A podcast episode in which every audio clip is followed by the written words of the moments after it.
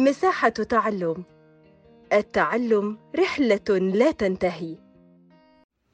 أهلا بيكم. معاكم جهاد مكذوب عمران من بودكاست مساحة تعلم التابع لهيئة كير الدولية مصر. بقدم لكم مراجعة مادة الأحياء للمرحلة الثانوية للعام الدراسي 2021-2022 للمنهج السوداني.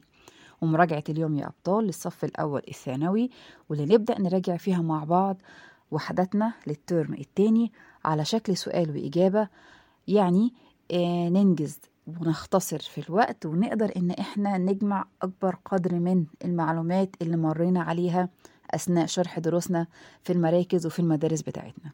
تمام. مبدئيا بنبتدي إن إحنا نراجع على الوحدة الثالثة واللي بتتكلم عن تصنيف الكائنات الحية.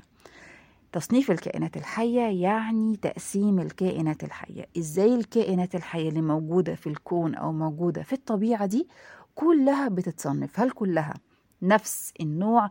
هل كلها مثلا في نفس المجموعات ولا بتختلف عن بعضها؟ طيب نيجي للسؤال التاني. إيه مثلا اللي بيخلي الكائنات الحية دي تبتدي إن هي آه تختلف عن بعضها؟ أو إيه اللي بيخليها تختلف عن بعضها؟ هل هي مثلا حاجة في تركيبها الداخلي ولا مثلا ممكن تكون حاجة في البيئة اللي هي عايشة فيها؟ أو حاجة بشكل تاني بترجع لاختلاف البيئات اللي كل كائن حي بيعيش فيها؟ ده اللي إحنا هنعرفه مع بعض من خلال مراجعتنا على الوحدة دي. تمام. السؤال الأول في مراجعة الحلقة الأولى بتاعتنا بيقول ما هي ذرات العناصر التي تكون جسم الكائن الحي؟ شوية قد يكون السؤال مختلف عن عنوان الوحدة بس ده اللي بيوصلنا إلى تصنيف الكائنات الحية. والإجابة على السؤال ده بتقول إنه بتتكون أجسام الكائنات الحية بصفة عامة من عناصر زي الكربون الهيدروجين الأكسجين النيتروجين الكبريت والفوسفور. والذرات دي بتبتدي إن هي تتركب مع بعضها علشان خاطر تكون مركبات أكبر منها. المركبات دي بتختلف مثلا حجمها ومثلا بتختلف كميتها من كائن حي إلى الآخر. طيب السؤال اللي بعد كده بيقول ما هي نتيجة ارتباط جزيئات العناصر مع بعضها. العناصر اللي إحنا عددناها من شوية هتكون إيه هي النتيجة؟ تمام؟ لما ترتبط مع بعضها. والله بنقول إنه بتبتدي تتكون عندي خلية الكائن الحي أو الخلية الحية واللي بتحتوي بدورها على عضيات حية. وزي طبعا ما عرفنا مع بعض العضيات اللي موجودة في خلية الكائن الحي في الوحدة الأولى. والجزئية التانية في الإجابة بتقول إن هي الخلية دي لما بتتكون عندي بتبتدي إن هي تمثل وحدة بناء ووظيفة جسم الكائن الحي. يبقى مش مجرد إن العناصر دي بتكون موجودة في جسم الكائن الحي لكن لأ كمان لازم إن هي ترتبط مع بعضها لأن ارتباطها مع بعضها بيكون عندي خلية الكائن الحي أو خلية جسم الكائن الحي واللي بدورها بتقوم بالوحدة البنائية والوحدة الوظيفية لجسم الكائن الحي. تمام. بعد كده السؤال بيكون أكمل بيقول تنتظم أو تنظم الكائنات الحية من حيث التركيب على شكل نقط. الكائنات الحية لما نيجي نبص لتركيب جسم كل كائن حي بتبتدي إن هي تنص تصنف أو تنتظم أو تقسم إلى مراتب. طيب السؤال اللي بعد كده بيقول عدد أنواع الكائنات الحية حسب تركيب الخلية؟ ناخد بالنا أنا بتكلم عن تركيب الخلية يعني هقسم الكائنات الحية إلى نوعين كل نوع منهم حسب عدد الخلايا اللي موجودة في جسمه. بنقول عندنا كائنات حية وحيدة الخلية يعني جسم الكائن الحي عبارة عن خلية واحدة فقط والخلية الواحدة دي بتقوم بكل الوظائف الحيوية للكائن الحي ده.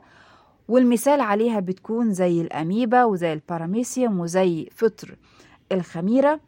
أما النوع التاني من الكائنات الحية حسب نوع الخلية فهو بتكون آه متعددة أو بتكون مستعمرات. يعني ببتدي أتكلم على مستوى أعلى شوية من التعقيد زي مستعمرة الفولفكس. بعد كده بنقول عندنا كائنات حية عديدة الخلايا والمثال اللي عليها بيكون زي الإنسان والنباتات الزهرية. يبقى عندك ثلاث أنواع من الكائنات الحية حسب الخلية الحية أو حسب عدد أو كمية الخلايا الحية. يا إما بتكون وحيدة الخلية يا إما بتكون مستعمرات يا إما بتكون عديدة الخلايا. السؤال اللي بعد كده يا أبطال بنقول وضح كيف تبلغ الكائنات الحية أعلى مراتب التعقيد زي حالة الإنسان والنباتات؟ أو ممكن نقول بشكل آخر يعني لماذا مثلا يطلق على الإنسان والنباتات الحية كائنات حية راقية أو عفوا النباتات الزهرية كائنات حية راقية أو معقدة؟ إيه اللي يخليني أقول إن الإنسان ده كائن حي معقد التركيب أو النبات الزهري ده إنه هو مثلا كائن حي معقد التركيب أو عديد الخلايا؟ الإجابة بتقول إنه أجسام الإنسان أو النباتات الزهرية بدورها بتتكون من مجموعة من الخلايا المتشابهة. الخلايا دي إيه وجه التشابه بينها وبين بعض؟